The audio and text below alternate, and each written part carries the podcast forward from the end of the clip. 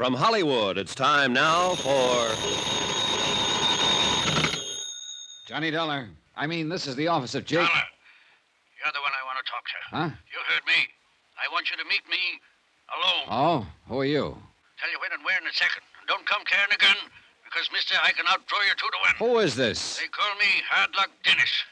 Oh, you planning to add another murder to that of the Haskell brothers? Thirteen miles out of Kingman on the highway east. Little side road to the right, mark Yucca Trail. Now listen. Mile and a quarter on, you'll see an old miner's shack. Be there at three o'clock sharp. And what if I decide Remember decide what that... I told you? Bring somebody with you or try anything funny, and you'll never get out of this desert alive. Hello. Uh, that call for me, Johnny? No.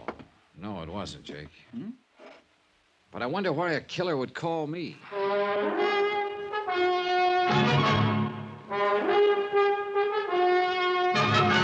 Tonight and every weekday night, Bob Bailey in the transcribed adventures of the man with the action packed expense account, America's fabulous freelance insurance investigator. Yours truly, Johnny Dollar.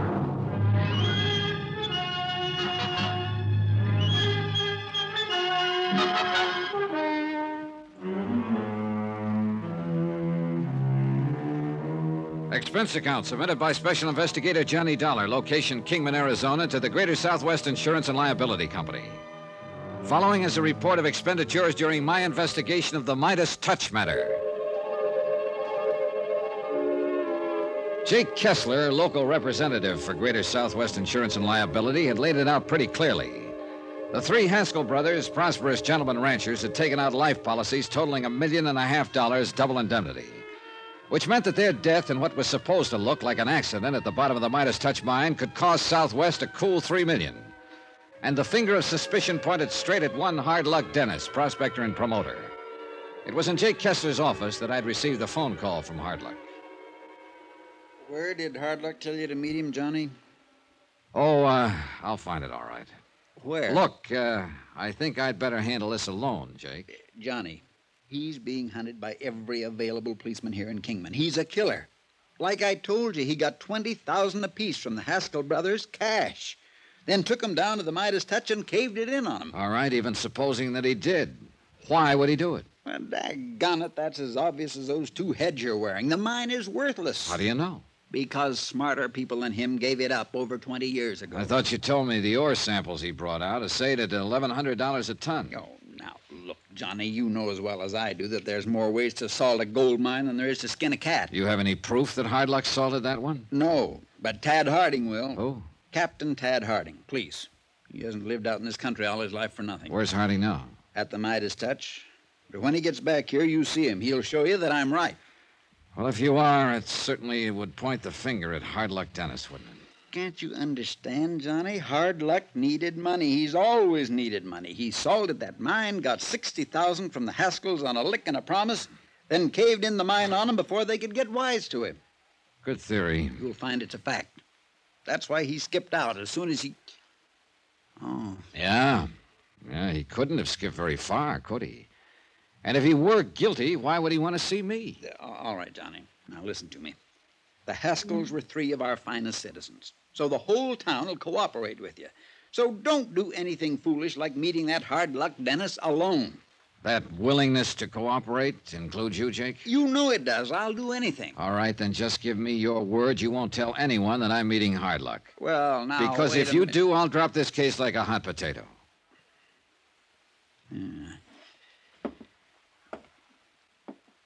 Well, Okay, Johnny. For the time being. okay. I uh, just noticed out the window. Tad Harding's car just pulled up in front of police headquarters. Then what are we waiting for? Let's go.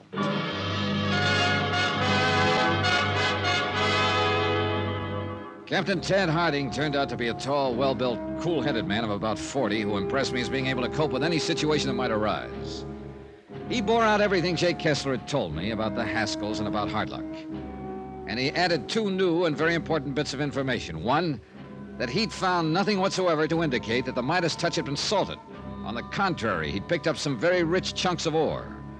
Two, he'd learned the probable cause of the cave in and what it meant. I told you it was murder, Johnny. I told you. Tad Harding had found a length of wire rope, one end wrapped around the spool of a powerful hand winch, The other end had very obviously been tied around a pillar, a thick pillar of rock and gravel that had been dug around so as to leave support for the ceiling of a horizontal shaft.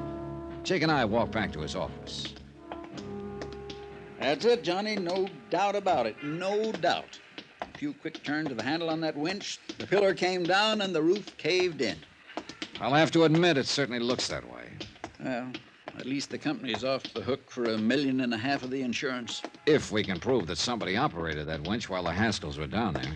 Now, now, look, And Johnny. that means finding that person. I, I'm satisfied it was murder. Would the courts be?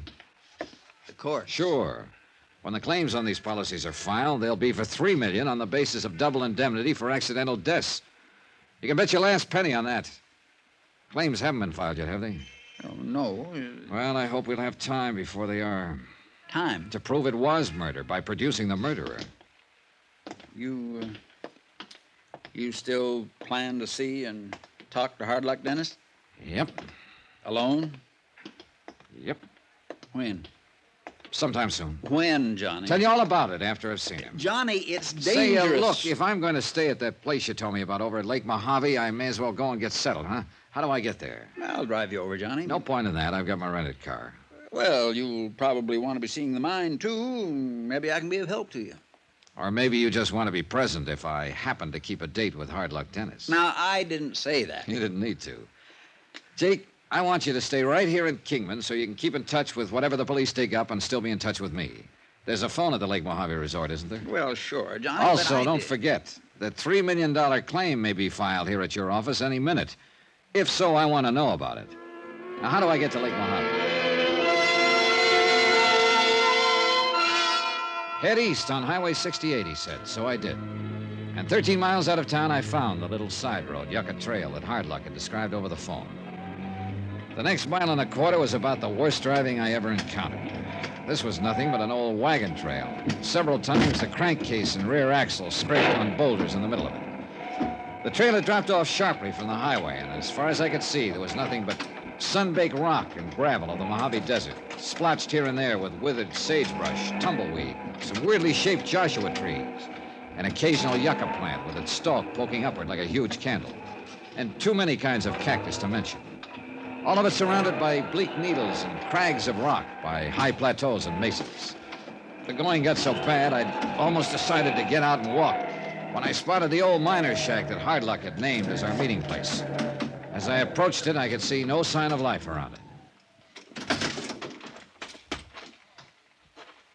Hello? Anybody here? Hardluck Dennis? Hello?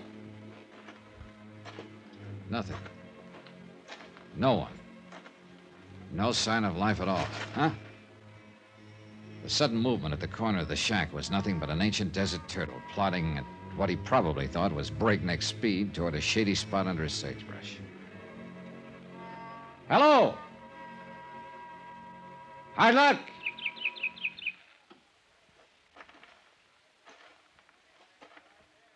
Anyone inside there?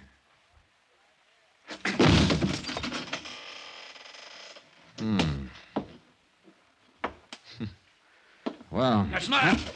what? Should have looked round back of this shack while don't for anything, mister. Hard luck? Dollar? Yes. Yeah. You come alone, like I said. I don't see anybody else around. Stand real still, Dollar. Don't move. No gun. That's smart. Sit down there on that bench. Sure. Now, what's this all about, Hard luck? I didn't do it. That's what it's all about. I didn't do it. I didn't kill the Haskell boys. You understand that? I didn't think you did. No. Why not? Because if you had, I think you would have skipped the country. You wouldn't have asked me to come here and talk to you. That's right. That's right, Dollar. Oh, you just trying to soften me up. Not much point in that, is there, with you holding a gun on me?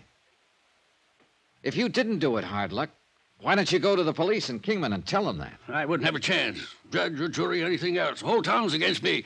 They made up their mind I did it, so the best lawyer in the country couldn't save me. Apparently, the whole town thought a lot of the Haskell brothers. Surely they had fine men. That's why I picked them to share the mine with me. The only reason you picked them was because they had money and you know it. Yeah, like all the rest. Didn't you see the ore they took out of the Midas touch? I heard about it. Yeah, rich, rich ore, twelve, fifteen hundred dollars a ton, and I didn't plant it there. It's been there all the time. Even Captain Hardin couldn't find where I'd salted it because I didn't. Oh, you know that he was out there. Sure I do. I know everything that goes on in this desert. All right, then look.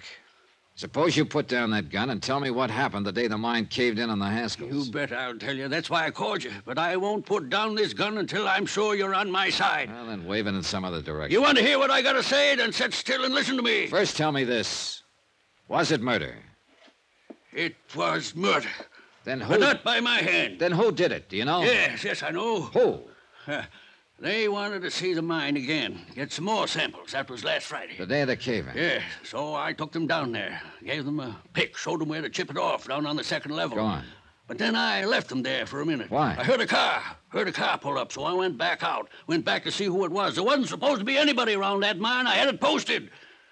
But I'd heard this car pulling up. Well, go on, go on. So I left the Haskells below and went You on. said that. Uh, in a hurry, I went. No time for my eyes to get used to the bright sunlight outside. All I saw was the car. When I stuck my head out, that's when it hit me. What do you mean? When what hit you? A rock, a club, or something. I, and it knocked me out. When I come to, the cave-in was all over. The Haskells were dead in there. And I knew what everybody would think, so I lit out, stayed in the desert. Well, do you know who it was who hit you? Sure, by the car. Who? The same one that made the cave-in. Who? Dollar, it was. Listen, there's somebody coming out there. You cheated me. You brought him. No, no, I did not. Hard luck. Get away from the door. Duck!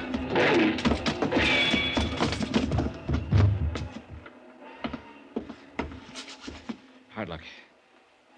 Hard luck. Yeah, I guess they named you right.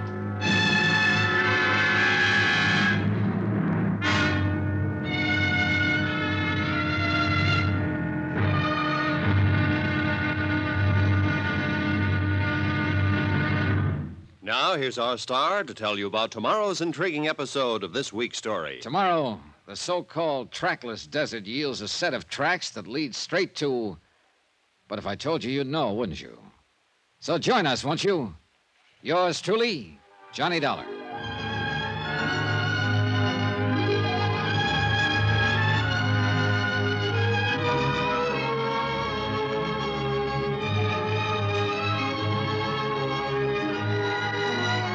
Truly, Johnny Dollar, starring Bob Bailey, is transcribed in Hollywood. It is produced and directed by Jack Johnstone, who also wrote this week's story. Be sure to join us tomorrow night, same time and station, for the next exciting episode of Yours truly, Johnny Dollar. Roy Rowan speaking.